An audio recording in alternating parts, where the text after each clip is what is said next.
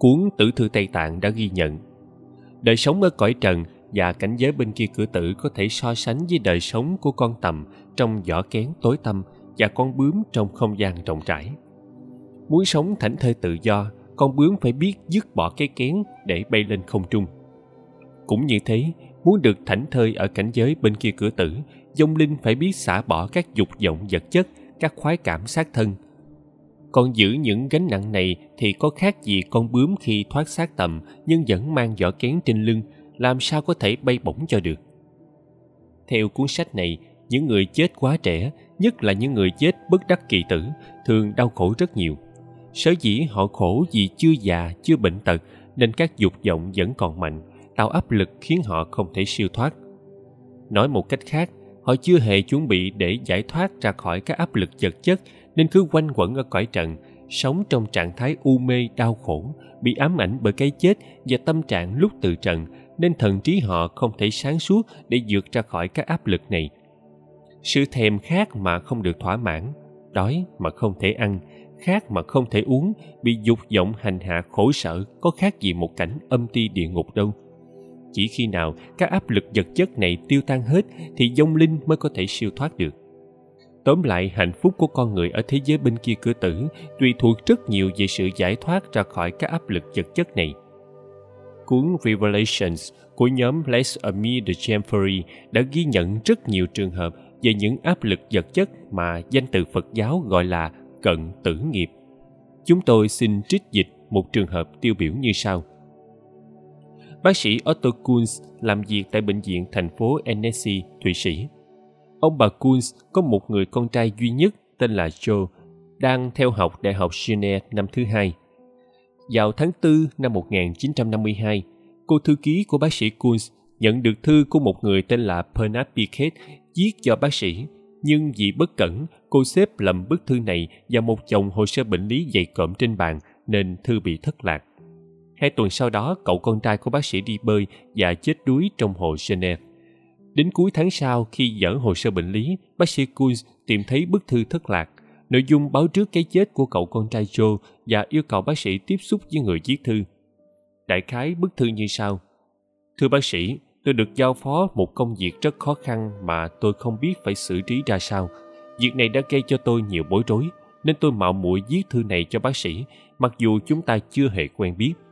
Tôi thấy trước tại nghĩa địa thành phố Annecy một ngôi mộ mới của một cậu con trai tên là George Kuhn, con trai của bác sĩ. Cậu vừa thi xong kỳ thi năm thứ hai đại học rồi đi tắm và bị chết đuối. Đây không phải là lần thứ nhất tôi biết trước được những việc sẽ xảy ra, nhưng tôi không bao giờ can thiệp vào những việc này.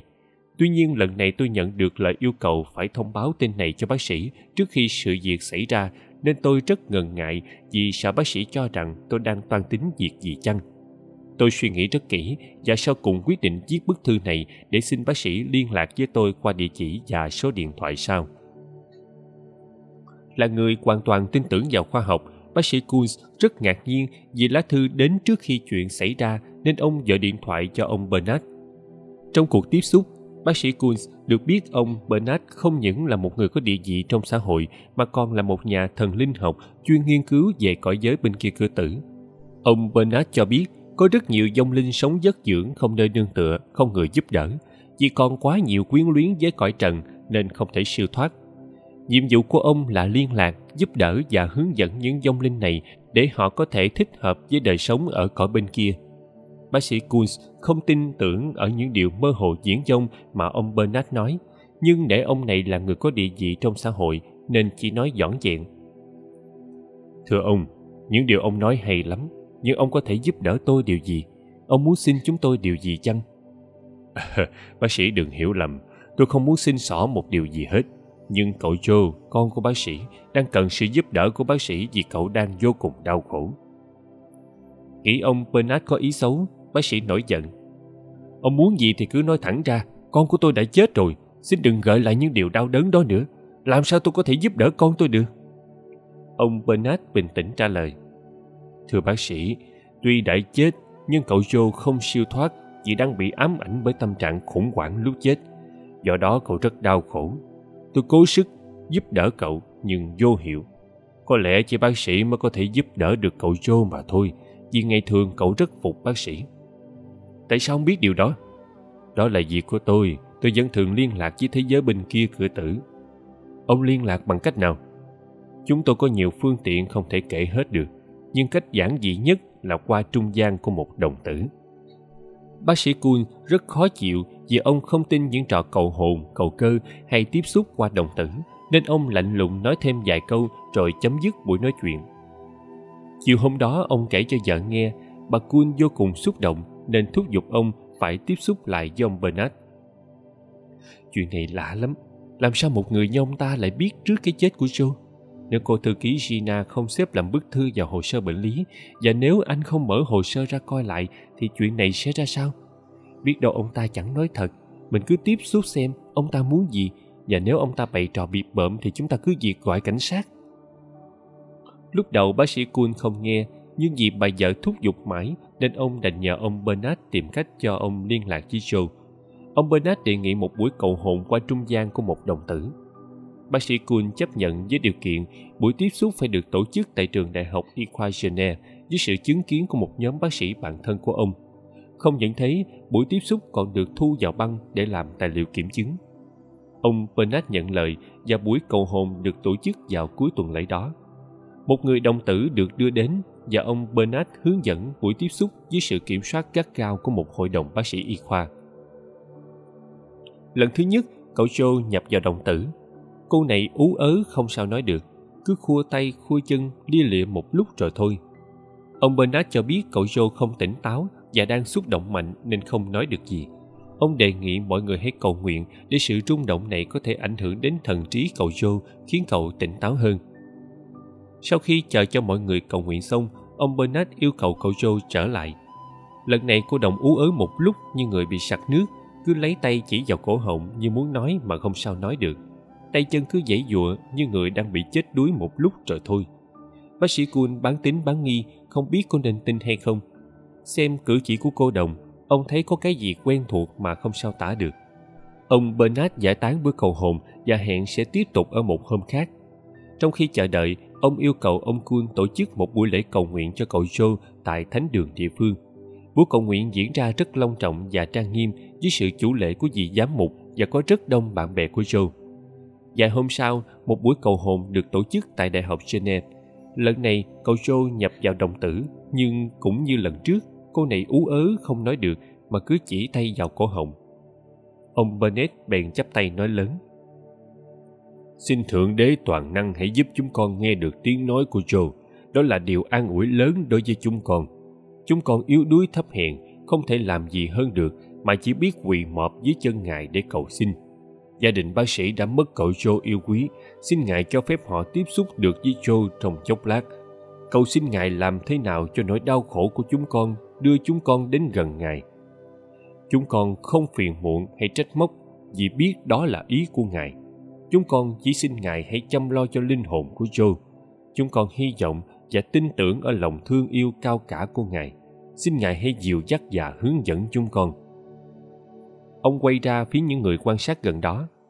Này các bạn, các bạn phải cầu nguyện một cách chân thành.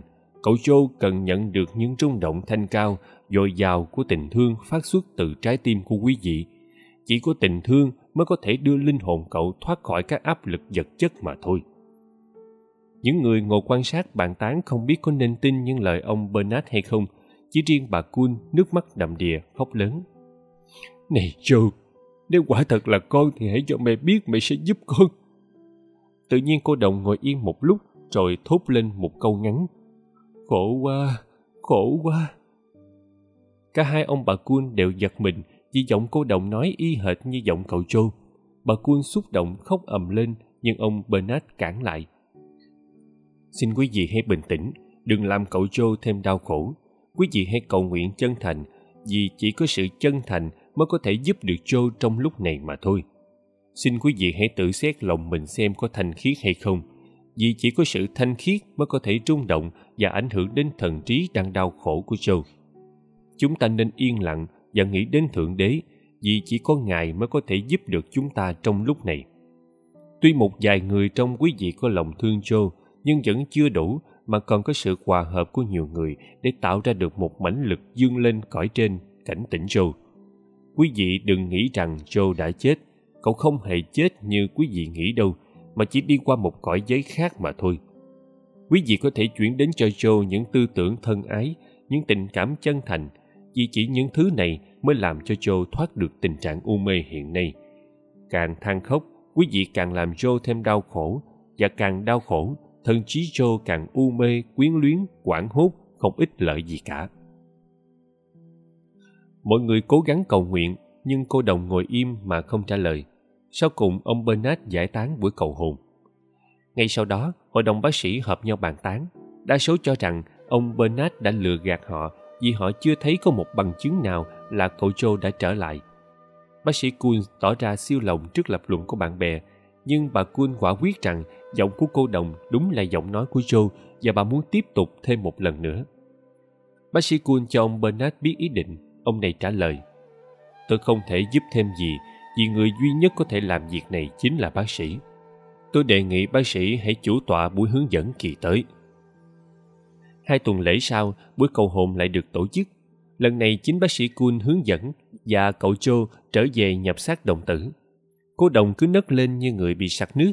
Bác sĩ Kun lên tiếng. Cố gắng lên Joe. Bà biết con bị sặc nước, nhưng hiện nay xác thân của con không còn nữa.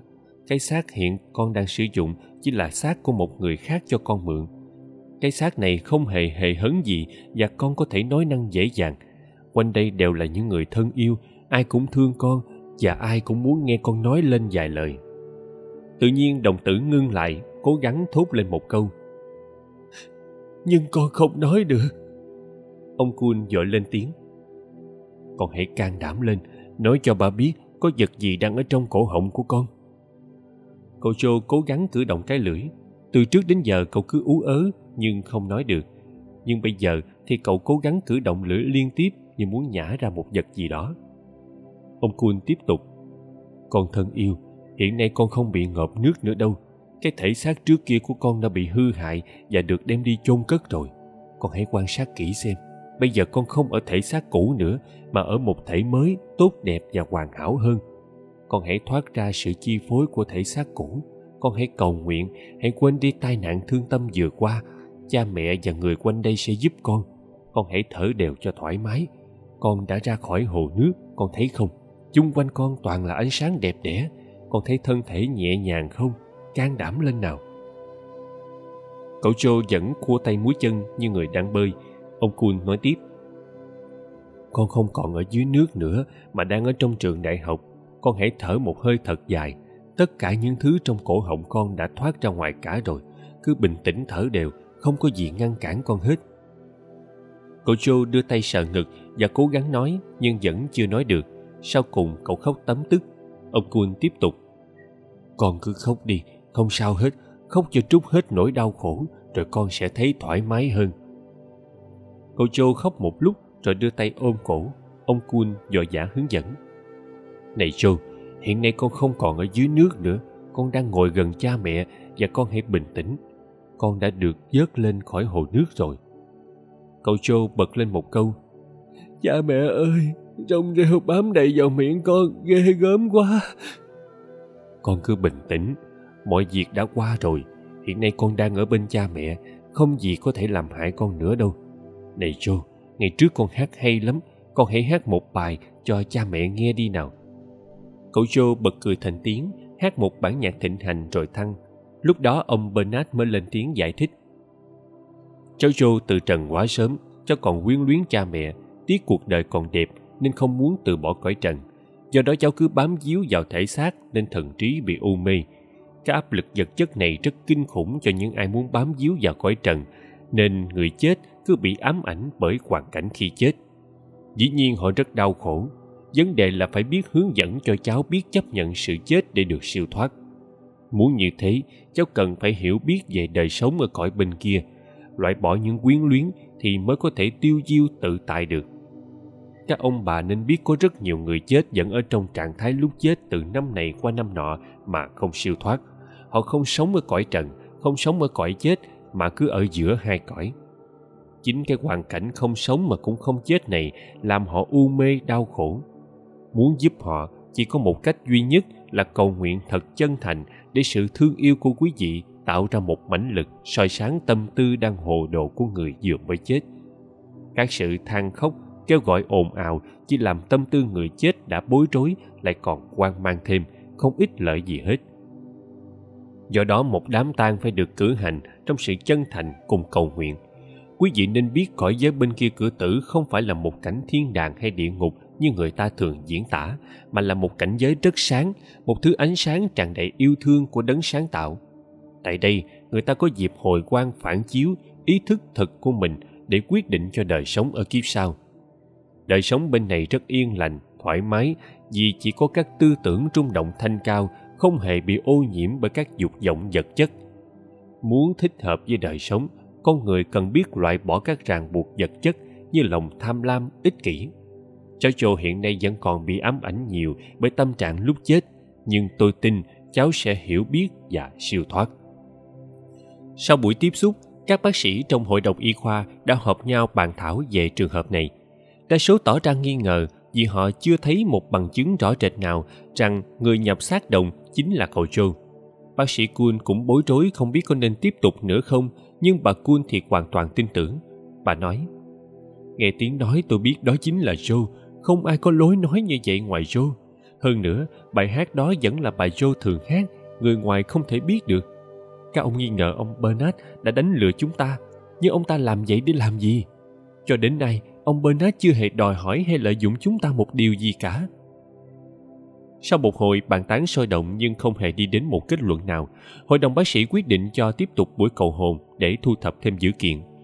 Bác sĩ bèn thông báo cho ông Bernard, ông này yêu cầu mọi người hãy chân thành cầu nguyện cho Joe trong hai tuần lễ trước khi tiếp tục. Hai tuần sau, buổi cầu hồn được tổ chức tại Đại học Geneva. Cũng như lần trước, bác sĩ Kuhn hướng dẫn và Joe trở lại – vẫn ú ớ không nói được và khua tay múa chân liên hồi ông Kuhn lên tiếng này joe con hãy ngồi yên đừng lắc lư nữa làm vậy chỉ mệt thêm mà thôi con đã ra khỏi cái xác thân cũ cái xác đó hư rồi không dùng được nữa hiện nay con đã có một xác thân khác. Con hãy tỉnh táo và nghe lời cha mẹ nói đi. chúng ta hãy cùng nhau cầu nguyện. Con còn nhớ những câu mà chúng ta thường cầu nguyện trước bữa ăn gia đình không? Cậu joe gật đầu và lên tiếng cầu nguyện cùng với mọi người. Nhưng sau đó, cậu lại chỉ tay vào cổ như bị sặc nước. Ông bernard bèn chắp tay nói lớn. Hỡi thượng đế kinh yêu, hỡi đấng đại từ phụ toàn năng chúng con xin quỳ mọp dưới chân ngài để xin ngài giúp cho cháu rô thoát khỏi áp lực vật chất chúng con xin thành tâm phụng sự ngài xin ngài tha thứ cho chúng con những tội lỗi mà chúng con đã phạm xin ngài chỉ bảo cho chúng con một con đường sáng này Joe, con hãy đọc cùng tôi lời cầu nguyện sau. Xin Đức Cha tha thứ cho tội lỗi của chúng con. Xin Đức Cha chỉ bảo cho con một con đường sáng. Xin Đức Cha giúp con tiến đến gần Ngài. Con nguyện cương quyết rời bỏ thể xác vật chất này để tiến lên cõi sáng của Đức Cha. Con nguyện sẽ phụng sự Ngài và tiến lên đời sống tâm linh tốt đẹp. Con quyết tiến lên cõi sáng khi ông Bernard thốt lên lời cầu nguyện thì cậu Joe lắng tai nghe một cách chăm chú, không còn ú ớ như trước, rồi bỗng nhiên cậu cất tiếng đọc theo một cách chân thành. Khi vừa đọc đến câu cuối, con quyết tiến lên cõi sáng thì cậu bất ngờ treo lên. Ô, nhìn kìa, ánh sáng, ánh sáng đẹp quá. Cha mẹ ơi, ánh sáng đẹp quá. Con đã ra khỏi đường hầm tối tăm rồi, trước mặt con toàn là ánh sáng. Mọi người nín thở theo dõi, bà Kun cảm động khóc thúc thích Cậu Joe treo lớn mừng trở. Cha mẹ ơi, ánh sáng ở đây đẹp tuyệt vời. Con thấy nhẹ nhõm làm sao, con có thể bay bổng lên được. thích quá, thích quá. Phải rồi, con không còn ở dưới nữa mà đã bước vào cõi sáng. Ở đây ánh sáng đẹp tuyệt vời. Cha mẹ ơi, con sung sướng quá, con đã được giải thoát rồi. Ông Kun mừng trở kêu lớn. Phải đó Joe, con à, con đã bước vào cõi sáng rồi. Suốt mấy tháng nay con không thể nói được, nhưng bây giờ con đã nói được rõ ràng rồi ông bernard ra hiệu cho mọi người cùng quỳ xuống chắp tay cầu nguyện hỡi đấng đại từ phụ chúng con cảm ơn ngài để giúp cho cháu joe chúng con yếu đuối không thể làm gì hơn là xin quỳ mọp dưới chân ngài và xin ngài chăm nom cho phần hồn của cháu joe chúng con tin tưởng nơi lòng bác ái cao cả của ngài cậu joe nói lớn Cha mẹ ơi, con đã bước vào cõi sáng rồi. Tại đây con rất thoải mái an lành. Xin cha mẹ đừng lo lắng gì nhiều về con. Nói xong, Joe cười một cách sung sướng rồi thăng. Mặc dù buổi cầu có kết quả tốt đẹp, nhưng đa số mọi người vẫn không tin tưởng cho lắm. Một số bác sĩ đã nghi ngờ rằng đó chỉ là một màn kịch được đạo diễn bởi ông Bernard, mặc dù họ không biết ông này làm vậy với mục đích gì. Cuộc bàn cãi trở nên sôi nổi hơn khi bác sĩ Kuhn có ý nghiêng về phía ông Bernard và tỏ ý chê trách các bạn đồng nghiệp đã quá khắc khe với những dữ kiện thu thập được. Sau cùng mọi người đồng ý sẽ tổ chức buổi nói chuyện với Joe thêm một lần nữa. Hai tuần lễ sau, Joe trở lại. Lần này cậu tỉnh táo hơn và đã nói như sau. Cha mẹ ơi, khi xưa con chỉ biết nghĩ đến đời sống vật chất. Con nghĩ đến tương lai quy hoàng sau khi tốt nghiệp đại học. Con nghĩ đến những tiện nghi của đời sống như có một chiếc xe hơi, một căn nhà riêng, một tình yêu thật đẹp. Chính vì vậy mà con không muốn rời bỏ cõi trần nên cứ sống trong trạng thái bị ngột nước suốt mấy tháng. Đó là do lỗi của con quá thiết tha với cái vỏ vật chất mà không muốn từ bỏ. Bây giờ bước qua cõi sáng, con nhìn lại và thấy mình quá ngu dại, lầm lẫn. Từ chỗ của con ở mà nhìn lại cõi trần, con thấy nó âm u, ảm đạm làm sao, khác hẳn với sự tươi sáng ở cõi này. Đời sống của con bây giờ đẹp lắm, đẹp không thể tả được. Phải chi khi vừa chết con biết được như vậy? Bất chợt quay qua một bác sĩ ngồi gần đó. Cháu kính chào bác Morris, cháu biết bác không tin tưởng gì ở những điều cháu nói. Cháu biết bác nghĩ cha cháu đã quá dễ dãi với những dữ kiện mơ hồ, không thể kiểm chứng này. Nhưng bác ơi, cha cháu không lầm lẫn đâu.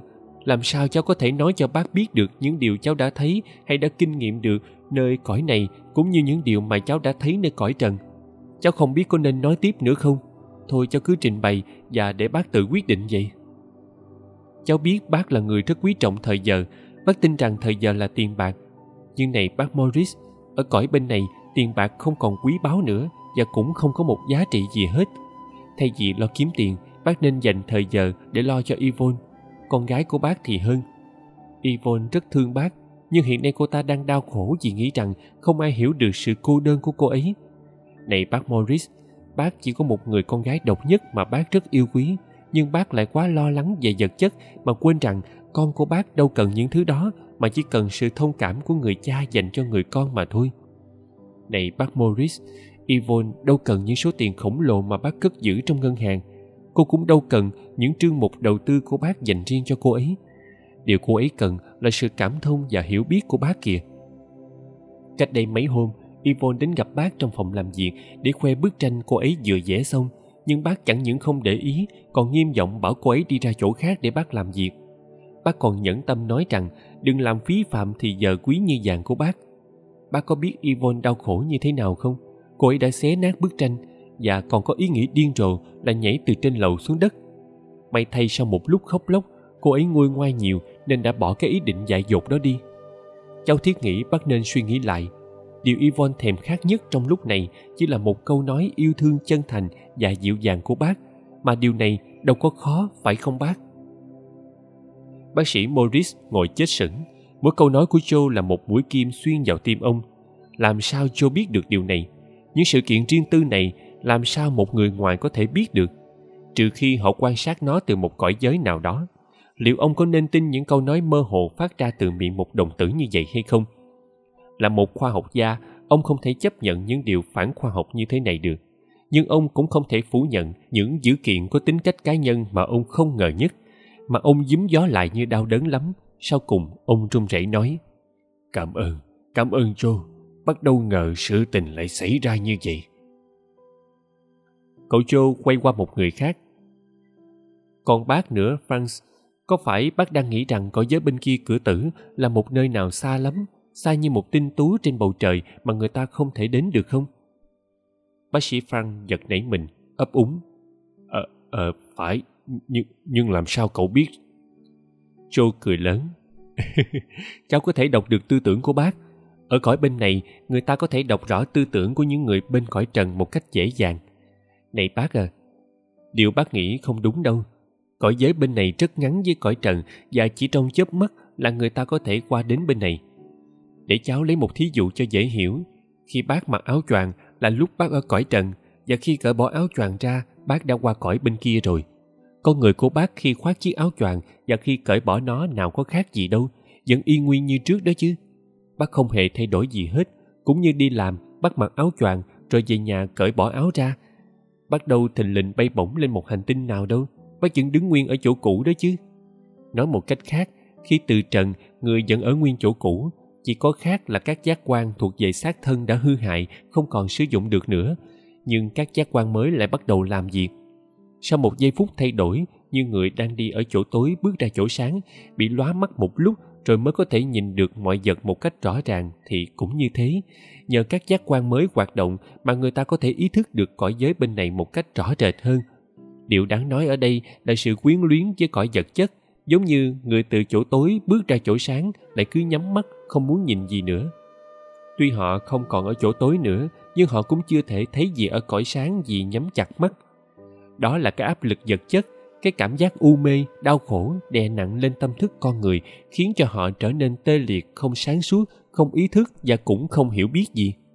Ôi, cái tâm trạng sống không ra sống mà chết cũng không ra chết, cứ dất dưỡng trong trạng thái lúc từ trần ở giữa hai cõi giới này thật vô cùng ghê gớm, không thể tưởng tượng được. Cậu joe im lặng một lúc rồi nói tiếp. Con muốn nói để cha mẹ và mọi người hiểu thêm về thế giới bên này có rất nhiều vong linh sau khi từ trần vẫn không chịu rời bỏ những ràng buộc vật chất. Số này rất đông, họ sống dất dưỡng, lang thang, đói khổ, không nơi nương tựa, không biết phải làm gì và cũng không chịu nghe ai. Phần con thì rất thoải mái, muốn làm gì cũng được, con có thể bay lên bay xuống nhẹ nhàng, nhưng con thích ở bên cõi sáng này hơn, vì mỗi lần đi trở lại cái đường hầm âm u tăm tối kia, con thấy buồn lắm. Buồn vì thấy còn có những người cứ u mê, than khóc buồn gì cứ nghe những câu trách móc, than gian, những lời nguyền rủa, những sự oán hận, đau đớn không thể kể xiết. Mấy tháng trước con cũng như thế, nhưng nhờ cha mẹ và mọi người cầu nguyện mà con tỉnh thức, thoát khỏi cái tình trạng kinh khủng kia. Bây giờ con đã hiểu rồi, nên cố gắng giúp đỡ những người còn đang u mê để họ có thể tỉnh thức. Con làm việc ngày đêm không biết mệt và cũng không cần phải cung ứng nữa. Bà kun giật mình kêu lớn, sao? Con không ăn uống gì à? Cậu joe cười lớn. Ở bên này đâu ai cần phải ăn uống. Người ta sống bằng tâm thức, chứ đâu bằng thân xác vật chất nữa. Này mẹ mẹ hay làm nhiều đồ ăn quá mẹ nên hạn chế bớt việc nấu nướng đi. Hiện nay sức khỏe của cha mẹ không còn như xưa nữa mẹ không nên quá cực nhọc trong việc nấu nướng, ăn uống. Phần con thì không nghĩ gì đến việc ăn uống, vậy mà sức khỏe của con lại hơn xưa. Vì ở bên này, thức ăn cần thiết là tình thương, chứ không phải là thứ gì khác. Cha mẹ ơi, lạ lùng lắm con nghiệm được rằng tình thương là sự cho ra chứ không phải nhận vào. Càng cho ra bao nhiêu, con càng cảm thấy thoải mái, sung sướng, mạnh khỏe bấy nhiêu. Đó cũng là đặc điểm của cõi sáng bên này. Càng yêu thương bao nhiêu, người ta càng nhẹ nhõm, sung sướng, thoải mái, bình an bấy nhiêu. Hiện nay con đang cố gắng giúp đỡ những vong linh vừa từ trận đang đau khổ. Con tự nhủ, thế nào họ cũng trải qua tâm trạng đau khổ, quằn quại, thao thức như con đã trải qua và họ sẽ sống trong đau khổ như thế cho đến lúc tỉnh thức. So sánh với hoàn cảnh của con thì nhiều người còn khổ hơn nhiều. Con người đã đau khổ như vậy đã mấy trăm năm rồi, không thể nào cảnh tỉnh họ được. Con có cảm giác rằng tâm thức họ bị đè nặng bởi những áp lực rất lớn, những áp lực kinh khủng mà sức con không thể giúp họ được. Chắc chắn họ đã phạm những lỗi lầm ghê gớm lắm. Theo chỗ con biết, họ là những người khi sống không hề biết yêu thương, không hề biết xúc động trái tim của họ đã khô kiệt, chỉ còn những sự thù hận, oán hận, ích kỷ, nên họ phải sống trong những nỗi đau khổ cùng cực. Cho đến khi nào những động năng thù quán đó tiêu tan bớt đi? Phần con rất may mắn là chỉ đau khổ trong vòng mấy tháng thôi. Vì mê muội không chịu chấp nhận sự thật rằng mình đã chết, cứ u mê thiết tha với những vọng tưởng về vật chất mà không biết đời sống ở đâu cũng có cái hay, cái đẹp của nó. Nếu biết như vậy con đâu để mình bị ngộp nước lâu tới vậy? Những điều con nói đây là sự thật mà con đã nghiệm được. Cha mẹ nên trình bày cho mọi người biết để họ tránh cái hoàn cảnh đau khổ mà con đã trải qua. Bác sĩ cun lên tiếng, này joe, con có thể cho cha biết tai nạn đó xảy ra như thế nào không? Cha muốn con trở lại tình trạng khổ sở đó hay sao? À không phải vậy, nhưng bây giờ con đã siêu thoát rồi. Cha tưởng con có thể cho cha mẹ biết sự việc một cách rõ ràng và khách quan hơn. Cha mẹ biết rằng con rất thích bơi lội hôm đó sau khi thi xong, thấy làm bài trôi chảy, con bèn tự thưởng cho mình bằng cách ra hồ dùng dãy cho thoải mái. Con nhào lộn một hồi mà quên rằng mình đã mệt vì phải thức khuya học thi suốt mấy ngày liền. Con vừa bơi được một lúc thì đuối sức nên bị chìm xuống đáy hồ, mắc vào những cọng rong rêu. Bình thường con có thể đạp chân để trồi lên được, nhưng hôm đó mệt quá nên con quảng hốt và bị sặc nước. Thật ra dù có trồi lên được thì con cũng chết thôi, vì phận số cũng đến lúc rồi việc ra đi cũng nhẹ nhàng chỉ như người ta lật một trang giấy thôi. Nhưng con lại không muốn chết vì con muốn bám víu vào cái thể xác vật chất. Con thấy mình còn quá trẻ mà cuộc đời lại quá tươi đẹp nên không muốn chết. Chỉ muốn trở lại với thể xác nên cứ mơ màng trong cái trạng thái bị sặc nước, cho đến khi được ơn trên phù hộ giúp con tỉnh thức và hiểu biết. Trong lúc u mê, con không biết gì và cũng không hiểu gì cả, nhưng con cảm nhận được tư tưởng yêu thương chân thành và nghe được những lời cầu nguyện của mọi người chính sự cầu nguyện đã giúp con tỉnh táo nhiều. Bác sĩ frank lên tiếng này joe cháu có thể cho bác biết thêm về cõi giới bên đó không? Được chứ cõi bên này không phải là nơi mà người đi qua sẽ không bao giờ trở lại hoặc là nơi tối tăm gây rợn hễ ai rơi vào đó là mất hút. Mà trái lại đó là một cõi sáng rất linh hoạt. Có lẽ nó còn linh hoạt hơn cả những đô thị sống động nhất của cõi trần nhưng sự linh hoạt ở đây không phải là sự ồn ào, náo nhiệt, mà là một sự linh hoạt rất nhẹ nhàng, bình an, thoải mái, để người ta có thể cảm nhận được một tình thương tuyệt đối, một ơn phước dồi dào không bút mực nào có thể tả xiết. Trong sự bình an này, người ta bắt đầu hồi tưởng nhiều việc đã xảy ra để rút tỉa kinh nghiệm và học hỏi để chuẩn bị cho một đời sống mai sau. Cháu nói sao? Còn có một đời sống nữa hay sao? Đúng vậy, còn có nhiều cõi giới nữa chứ không phải chỉ có một cõi bên này mà thôi hiện nay việc học hỏi của cháu còn giới hạn, nên cháu không biết rõ những cảnh giới khác sẽ như thế nào. Nhưng cháu được biết sẽ có lúc cháu sẽ trở lại cõi trần. Dĩ nhiên dưới một hình thức nào đó. Theo sự biết của cháu thì việc học hỏi ở bên này có tính cách lý thuyết còn phải mang ra thực hành. Và nhờ kinh nghiệm thực hành mà người ta mới thực sự học hỏi. Vì người ta chỉ có thể kinh nghiệm được qua đời sống ở cõi trần mà thôi, nên trước sau gì các dông linh cũng sẽ đều tái sinh trở lại. Cậu Châu quay qua cha mẹ thưa cha mẹ, con đã nói hết những gì con biết về cõi giới bên này. Con xin cha mẹ cứ yên chí, đừng quá lo lắng gì nhiều cho con và cũng đừng gọi con trở lại nữa. Sự liên lạc này không cần thiết, gây quyến luyến và làm trở ngại việc học hỏi của con. Công việc của con hiện nay rất bận rộn. Con xin cảm ơn cha mẹ và mọi người đã cầu nguyện cho con. Chính nhờ việc này mà thần trí con sáng suốt và được thức tỉnh. Việc cầu nguyện chân thành cho người chết có thể giúp đỡ cho họ rất nhiều. Đây là một điều hết sức quan trọng mà mọi người cần nên biết khi tự giả cõi trần, người ta không thể mang theo tiền tài, sự nghiệp, danh vọng, mà chỉ có thể mang được lòng yêu thương và sự hiểu biết mà thôi. Chính lòng yêu thương là mãnh lực duy nhất có thể vượt qua không gian, thời gian và tồn tại với người đó mãi mãi. Nó cũng là yếu tố quan trọng nhất giúp người ta tiến hóa, phát triển ở cõi giới bên này.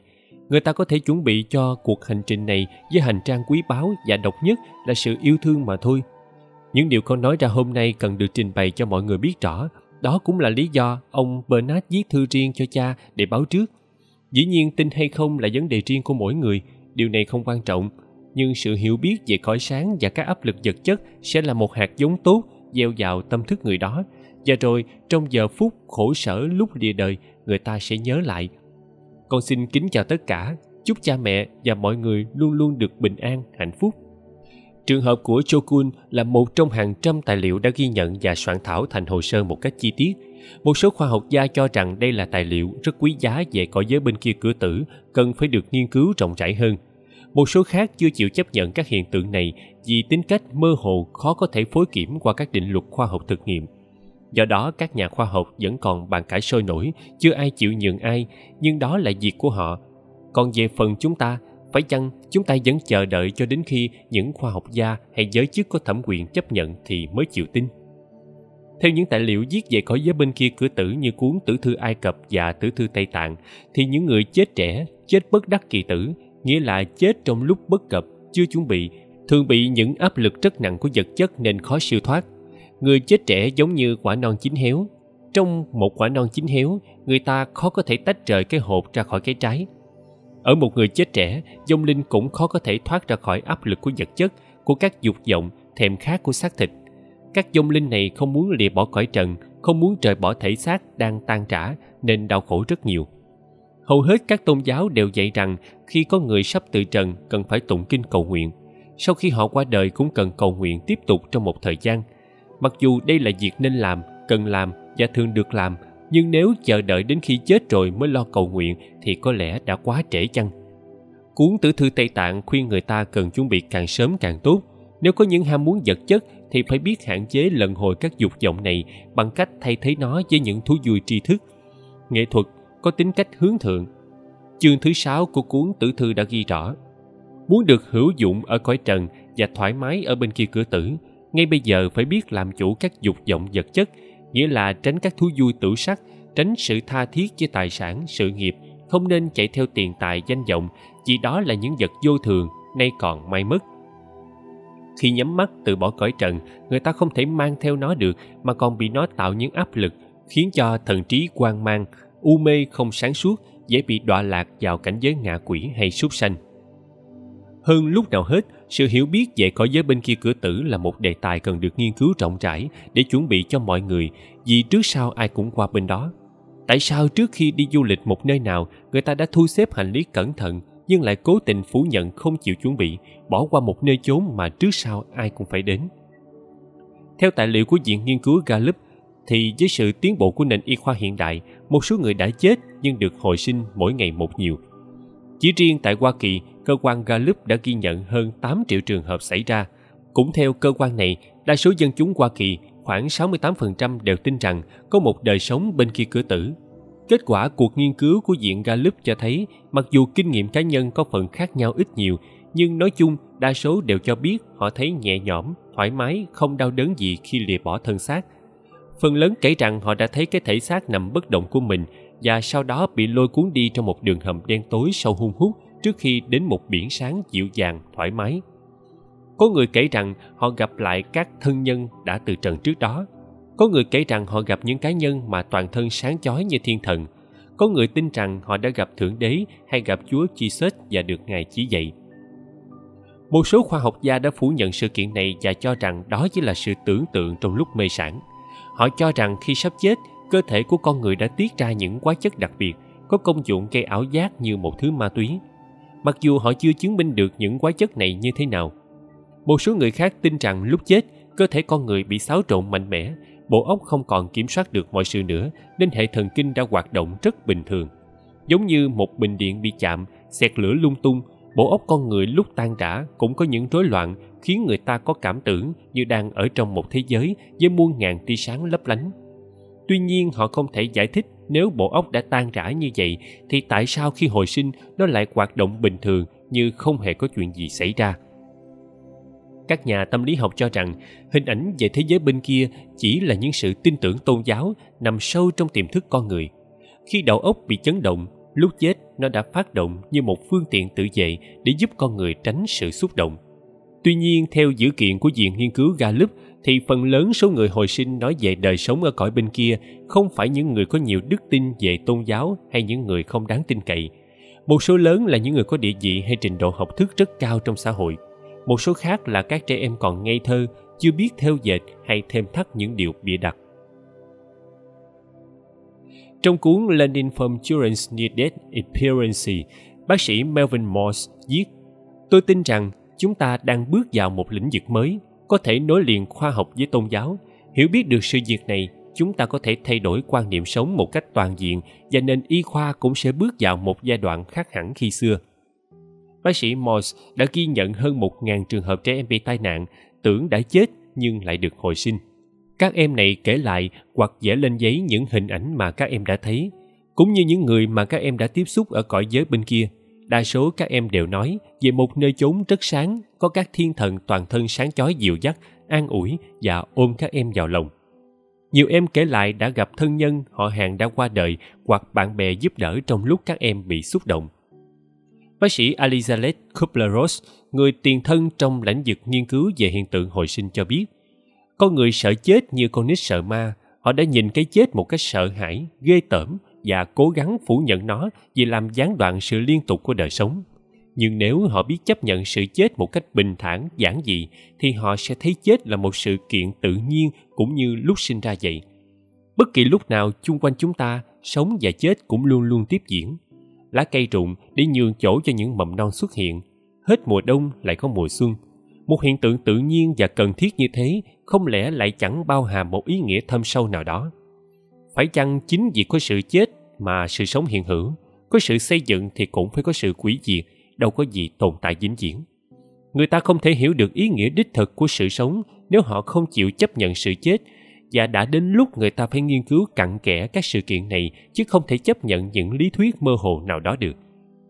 Phần lớn các tài liệu nói về người chết hồi sinh chỉ ngưng lại ở một cảnh giới có ánh sáng chói lọi ít khi đi xa hơn nhưng đã có những tài liệu khác của những người đã chết tìm cách liên lạc với cõi trần kể rõ về cảnh giới bên kia cửa tử chúng tôi trích lại một tài liệu từ cuốn La Review Spirit. Bác sĩ Henry Detrives là một khoa học gia hoạt động vui vẻ và yêu nghề.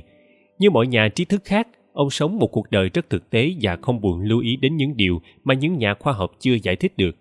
Ông không tin rằng có một linh hồn tồn tại sau khi chết vì thể xác chỉ là sự kết hợp của các vật chất hữu cơ và trí thông minh chẳng qua là sản phẩm của các tế bào thần kinh. Khi thể xác đã hư hoại thì trí thông minh cũng không thể tồn tại. Một hôm khi bàn chuyện với các con về đề tài đời sống sau khi chết, ông hứa sẽ liên lạc với các con nếu quả thật có một đời sống bên kia cửa tử. Cậu con trai Pierre Desrives cũng là một y sĩ đã nói, nếu đã chết, làm sao cha có thể liên lạc với con được?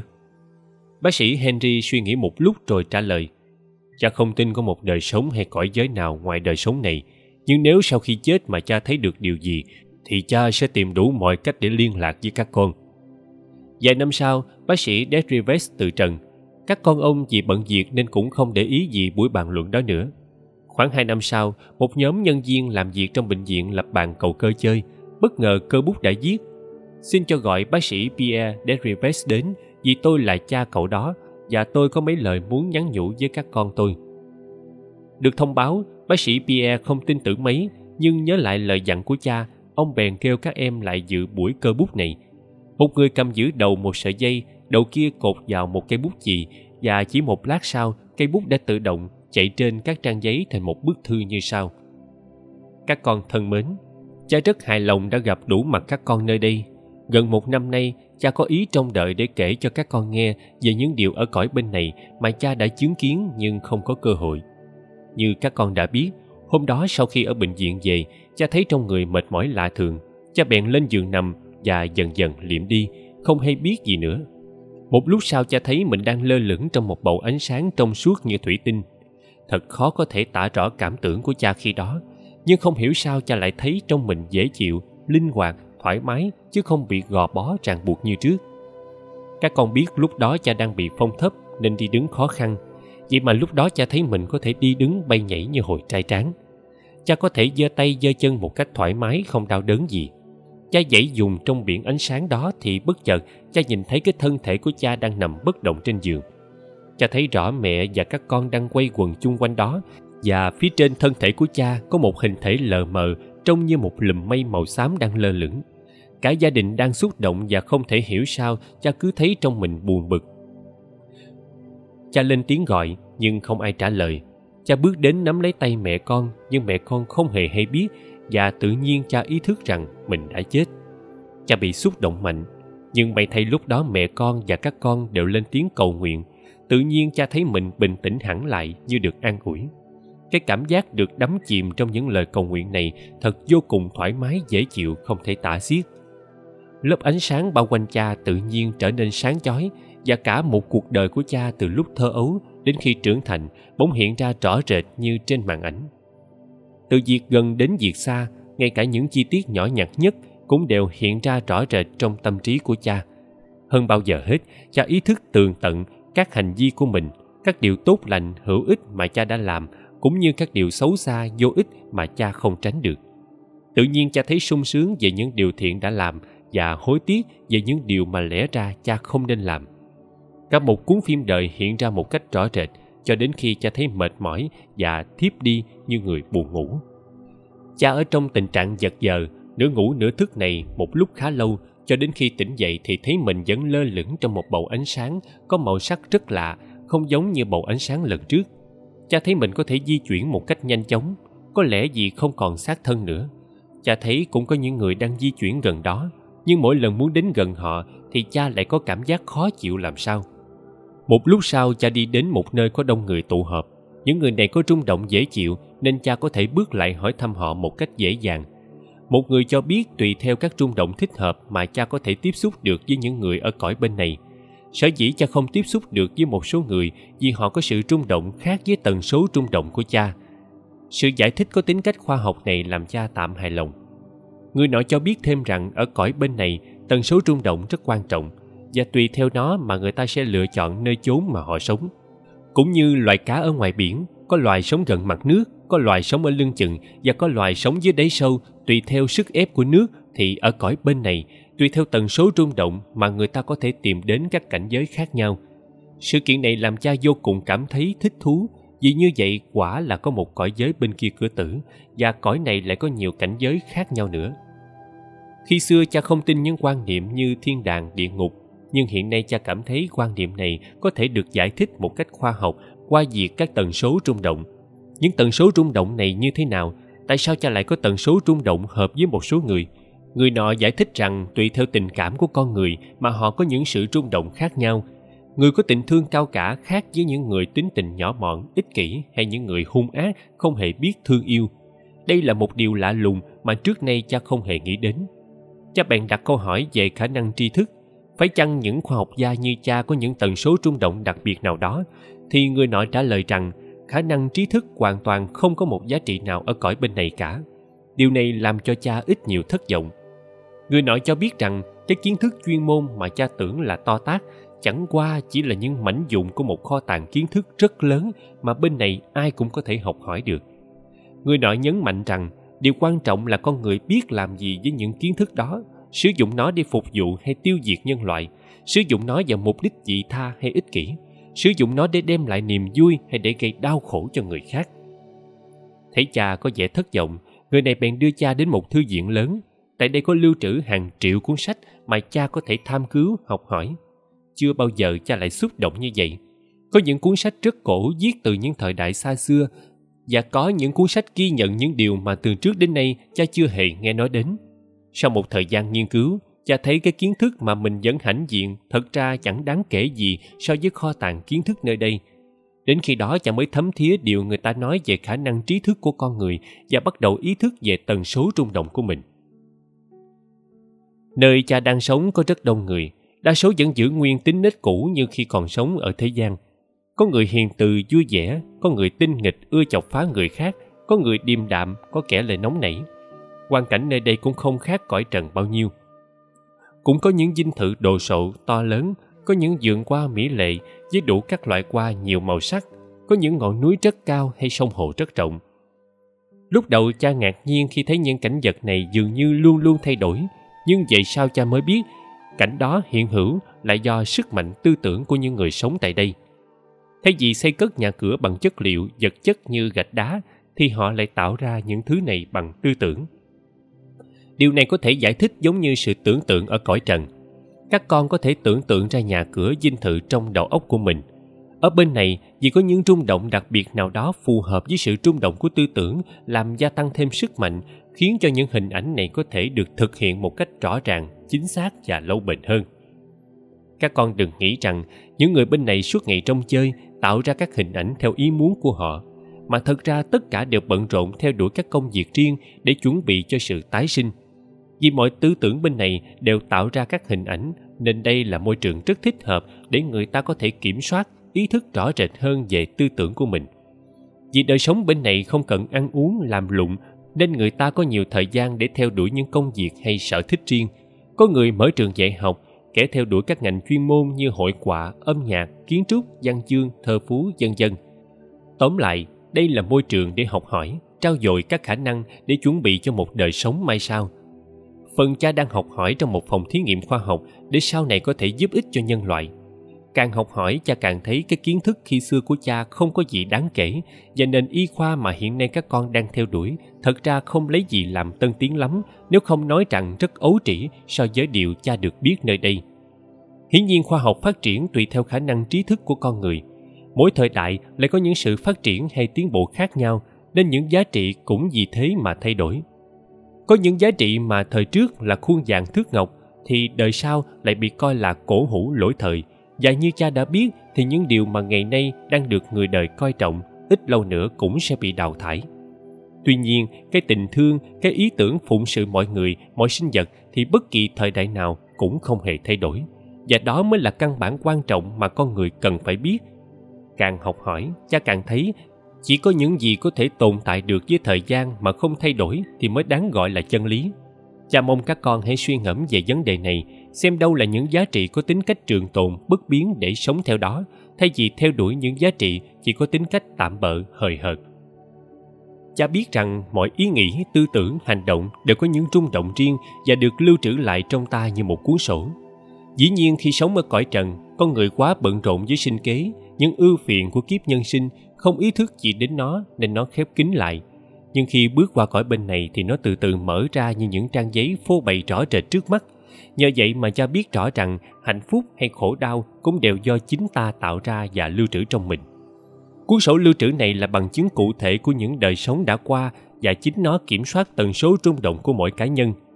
Tùy theo sự rung động mà mỗi cá nhân thích hợp với những cảnh giới riêng và sẽ sống tại đó khi bước qua cõi giới bên này do đó, muốn được thoải mái ở cõi bên này, các con phải biết chuẩn bị. Cha mong các con hãy bắt tay vào việc này ngay. Các con hãy ráng làm những việc lành, từ bỏ những hành vi bất thiện.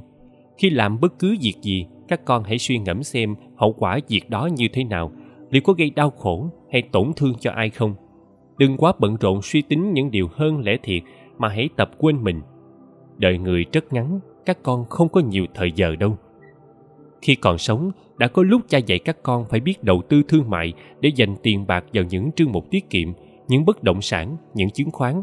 Nhưng bây giờ cha biết rằng mình đã lầm. Một khi qua đến bên đây, các con không thể mang những thứ đó theo được.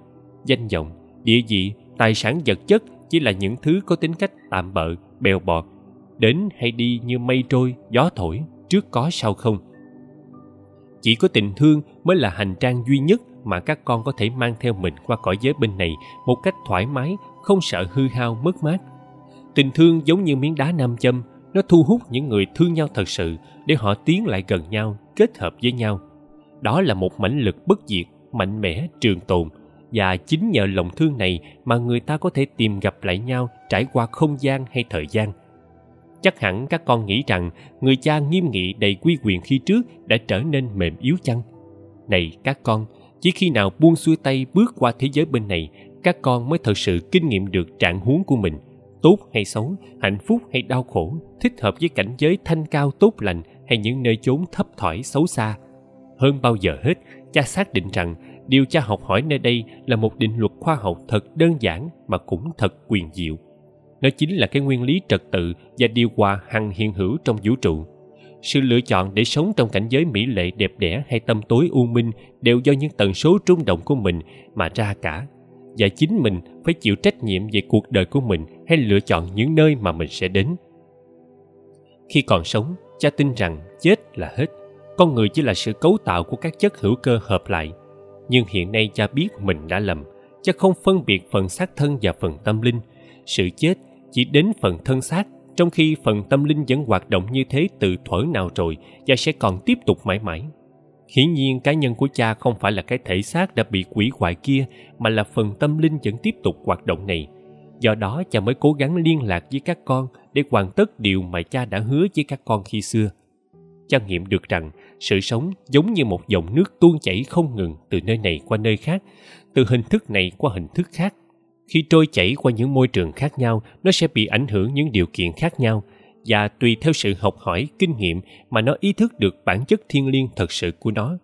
Cũng như sóng biển có đợt cao, đợt thấp, thì đời người cũng có những lúc thăng trầm. Khi vinh quang tột đỉnh, lúc khốn cùng tuổi nhục. Nhưng nếu biết nhìn lại toàn diện tiến trình của sự sống, thì kiếp người có khác chi những làn sóng nhấp nhô lăn xăng trên mặt biển đâu. Chỉ khi nào biết nhận thức về bản chất thật sự của mình vốn là nước, chứ không phải là sống, thì các con sẽ ý thức được tính cách trường cử của sự sống. Từ đó các con sẽ có quan niệm rõ rệt rằng chết chỉ là một diễn tiến tất nhiên, một sự kiện cần thiết có tính cách giai đoạn, chứ không phải là một cái gì ghê gớm như người ta thường sợ hãi. Điều cần thiết không phải là trốn tránh sự chết hay ghê tởm nó nhưng là sự chuẩn bị cho một sự kiện tất nhiên phải đến một cách thoải mái, ung dung. Vì nếu khi còn sống, các con đã đem hết khả năng và phương tiện của mình để giúp đời để yêu thương mọi loài. Thì lúc lâm chung, các con chẳng có gì phải luyến tiếc hay hổ thẹn với lương tâm cả. Trước khi từ biệt các con, bà muốn nói thêm rằng, hiện nay bà đang sống một cách thoải mái, vui vẻ và an lạc, chứ không hề khổ sở.